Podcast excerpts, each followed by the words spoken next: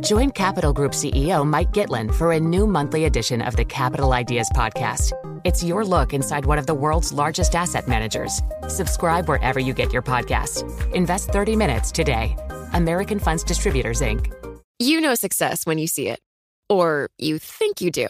The people in the spotlight. But what about those small business masterminds who succeed at making their money work harder? They do that by having a business bank account with QuickBooks Money which now earns 5% annual percentage yield. Making your money work as hard as you do? That's how you business differently. Learn more about QuickBooks Money at quickbooks.com slash 5APY. Banking services provided by Green Dot Bank, member FDIC. Only funds and envelopes earn APY. APY can change at any time. This is Bloomberg Daybreak Asia for this Tuesday, June 13th in Hong Kong, Monday, June 12th in New York. And coming up today, markets await key U.S. inflation data in front of the Fed's next decision. Google and Microsoft face new competition issues. And Oracle's cloud business benefits from AI demand. Miami maxes up security for Trump surrender tomorrow. China denies spy base in Cuba. U.S. blames Trump administration for not stopping it. New York Police Commissioner to resign. I'm Ed Baxter with Global News. That's all straight ahead on Bloomberg Daybreak Asia. The business news you need to start your day in just one 15 minute podcast. Available on Apple, Spotify, the Bloomberg Business app, and everywhere you get your podcasts. Good morning. I'm Doug Krisner. And I'm Brian Curtis. Here are the stories we're following today. Fed officials with their eye on the key inflation data tomorrow in the United States, and that meeting, of course, this week, will get the uh, CPI data at 8.30 in the morning Wall Street time. Bloomberg's Michael McKee has a preview. Economists say consumer price inflation slowed in May, led lower by falling energy and automobile prices.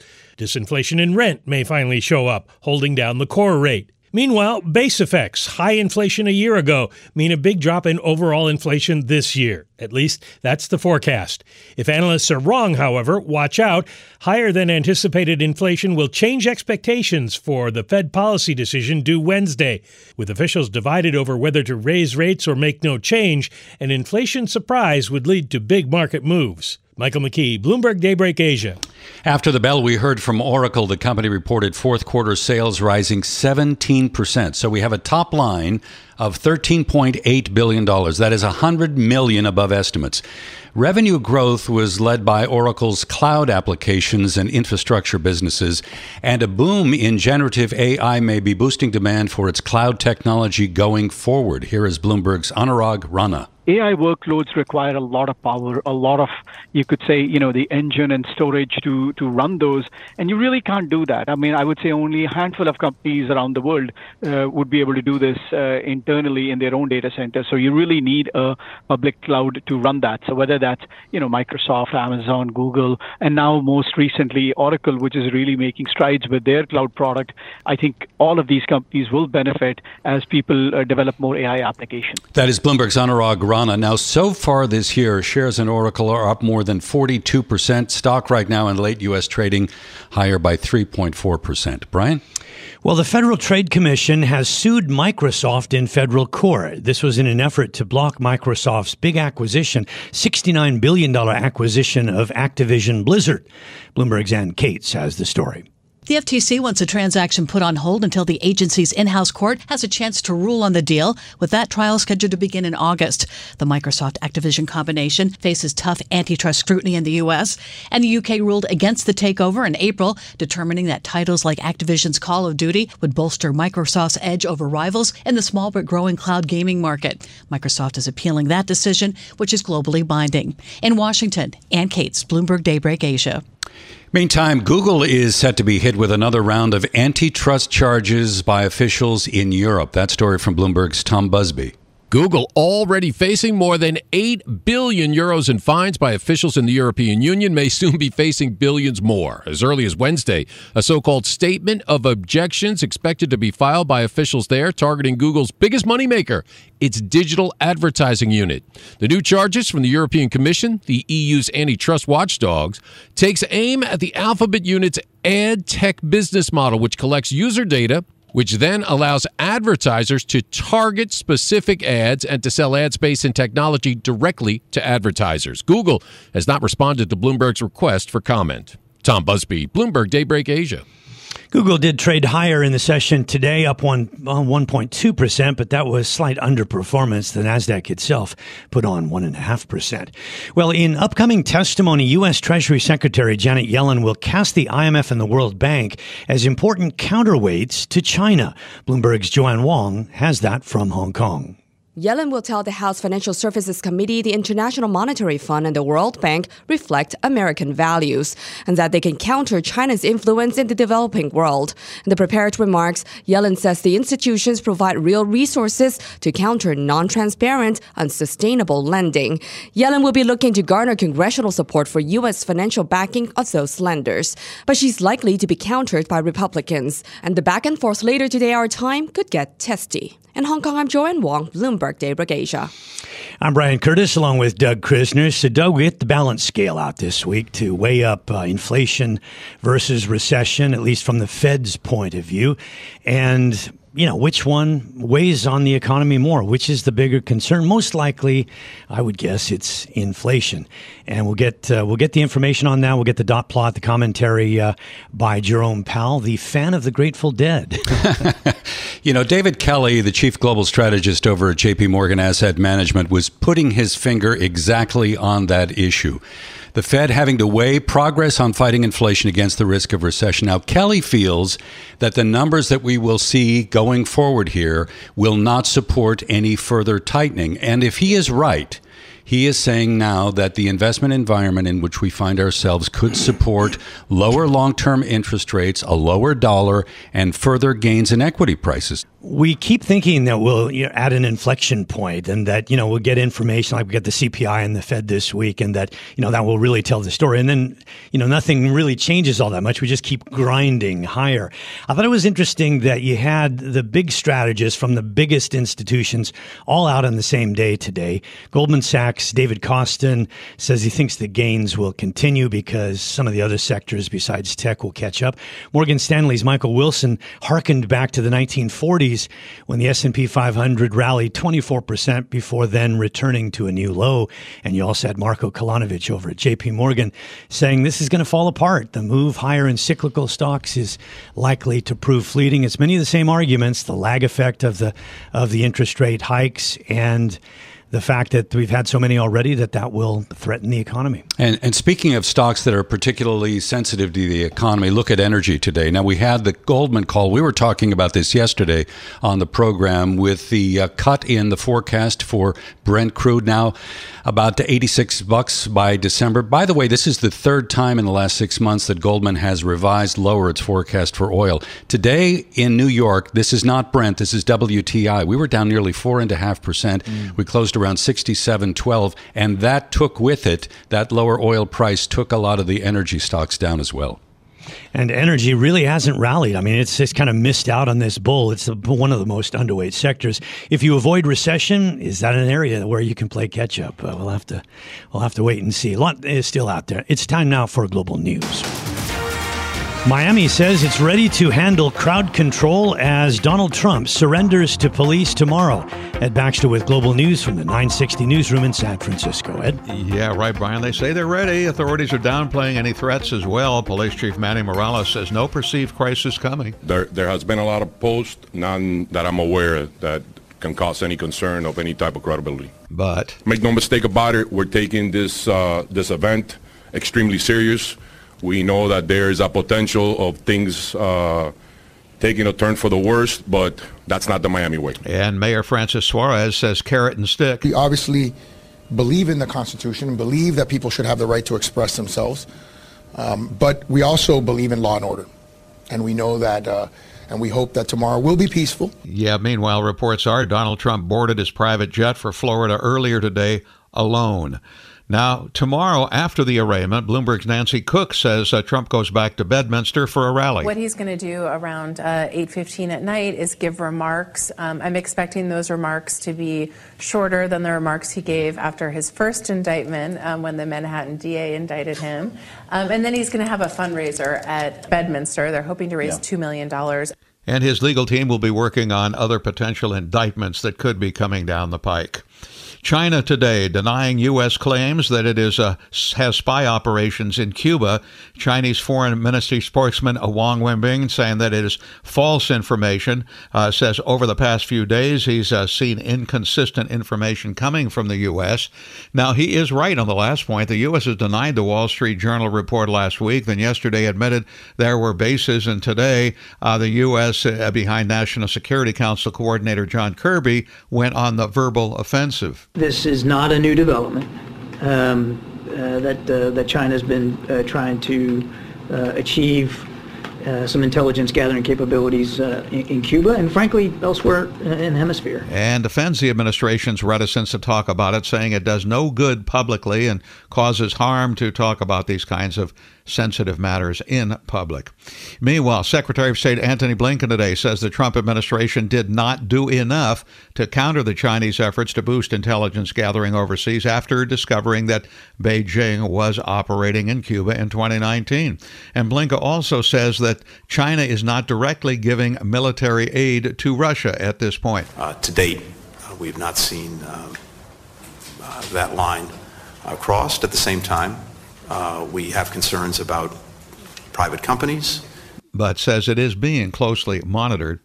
Pennsylvania's governor has declared disaster in Philadelphia after the collapse of an of, I, of an I-95 overpass caused by a tanker fire. Now, the transportation secretary Pete Buttigieg there today says it has wide-ranging effects. This is not just about uh, commutes. This is also about supply chains. About 150,000 vehicles a day, uh, and uh, a good percentage of that is trucking and says all the way from Philadelphia up through New York, but also south to Washington, D.C. supply lines.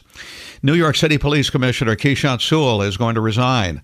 There had been talk for the past several days that she had lost power and was having to clear all policy moves through Mayor Eric Adams' office. Um, she has uh, sent out an email to her staff.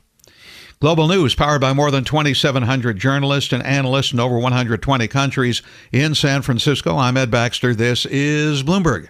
Join Capital Group CEO Mike Gitlin for a new monthly edition of the Capital Ideas Podcast. It's your look inside one of the world's largest asset managers. Subscribe wherever you get your podcasts. Invest 30 minutes today. American Funds Distributors, Inc. Hi, I'm Ron Kraszewski, Chairman and CEO of Stifel. Financial advisors, if you're not growing your practice, you're losing market share. Stifel is a growing entrepreneurial, advisor centric firm built for successful advisors like you. Imagine having the resources of the largest wirehouses and the support of the boutique shops, but none of the bureaucracy to get in the way of you serving your clients. At Stifel, it's your business, your book, your clients.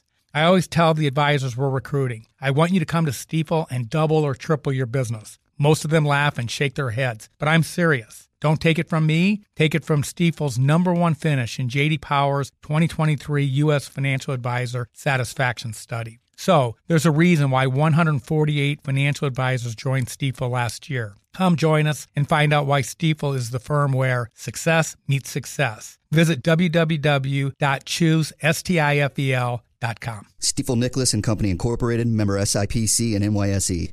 I'm Brian Curtis along with Rishaad Salamat, and our guest is Lamar Villere, portfolio manager with Villere and Company, to take a look at markets. Lamar, thank you for joining us. Does it feel like people are chasing here a little bit?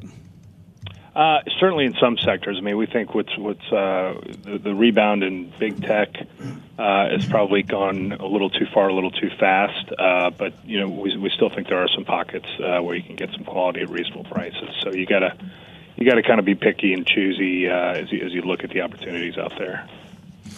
Absolutely, I mean, you've got to be also be cognizant of some which are cheap for a reason. Correct? That's right. No, we we definitely don't think you want to be buying into uh, value traps. But there are, you know, like I said, it's it's when you get the big tech, the mega cap uh, guys, they've they've really just the pendulum has swung right back uh, to what we would argue is a little overheated. Uh, there's a lot of I think folks that'll just buy those, or, or even just buy an index fund and not realize that they're buying a really a, a tech-dominated uh, fund and, and, and really piling into some of the richer valuations out there. I mentioned the comment from Marco Kolanovic at JP Morgan uh, about cyclical stocks, uh, that ultimately uh, the, the gains will be fleeting and that uh, uh, the lag effect of, of, the, of the rate hikes that we've already seen and the fact that we may see more. I mean, there's no there's no um, notion. I, don't think at the moment that we're stopping here, pausing maybe. But uh, do do you agree with that, or do you think that there is room for you know there, to be more breadth in the market? I think I, I am more in Team Goldman, I guess, than Team J.P. Morgan as, okay. strategist. So you're, you're a little positive then. Yeah, exactly. we we think uh, you know there's there's some room the rest of this year, and we're actually uh, we, we we think there's still some good opportunities specifically in the consumer sector. So we think uh, the consumer, from everything we're seeing, you've got Wall Street uh, on the one hand terrified that the consumer is getting ready to fall apart, but every single uh, bit of data we've seen has really been positive. So, you know, the Fed obviously has, has done some tightening. It looks like they're not going to do anything, uh, you know, on Wednesday. Uh, but you know, we think that the consumer is strong, and and you know, with with uh, most of the data points that we're looking at, we think there's there's still some room to run and, and some decent opportunities in here. I mean, yes. You know, if you look at the top ten uh, uh, um, industry groups on the S and P 500, uh, consumer cyclicals and uh, consumer uh, staples and even discretionary are not amongst them. So, does that surprise you? Uh, it does, but you know it's it's tough. the the way we categorize sectors, we find to be less and less relevant. So you know, calling Apple a, a, tech stock is fine, but it's it's arguably just as much or more of a consumer stock. So uh, it, it, it becomes very arbitrary, especially like we said with with big tech. You know, is Netflix really a technology stock?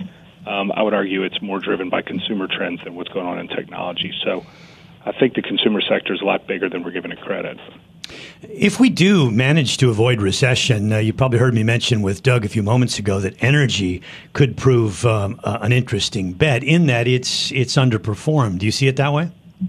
We're actually not very bullish on energy, and, and partially that's uh, because you know the, the global supply uh, is is pretty high um, relative to the demand, uh, but but more importantly. Um, you know, we, we kind of tend to shy away from energy just because it's it, it is so difficult to predict what's going to go on with the prices of uh, the you know oil and gas, and and it's we, we think you're much better suited or much better off uh, picking the, the things that are a little more predictable and uh, where you can feel a little more comfortable in your uh, in your bets. So, Lamar, you know, okay, that's energy, but the other side of energy is, of course, uh, you know, the decarbonisation. How does that inform some of your investment decisions? Well, that that uh, is definitely part of it. Um, as you look at, you know, the rise of the uh, electric vehicles and, and so forth, um, there's there's certainly going to be a lot of pressure on demand down the road. Now, I think it's still going to be a while before that really has a meaningful impact. But as being excited about the long term prospects, uh, it, it, yeah. it, it's a little cloudy. This is Bloomberg Daybreak Asia, your morning brief on the stories making news from Hong Kong to Singapore and Wall Street. Look for us on your podcast feed every day on Apple, Spotify, and anywhere else you get your podcast. You can also listen live each day on Bloomberg 1130 in New York, Bloomberg 99.1 in Washington, Bloomberg 1061 in Boston, and Bloomberg 960 in San Francisco. Our flagship New York station is also available on your Amazon Alexa devices just say, Alexa, play Bloomberg 1130. Plus, listen coast to coast on the Bloomberg Business app, SiriusXM Channel 119, the iHeartRadio app, and on Bloomberg.com. I'm Brian Curtis. And I'm Doug Krisner. Join us again tomorrow for all the news you need to start your day right here on Bloomberg Daybreak Asia.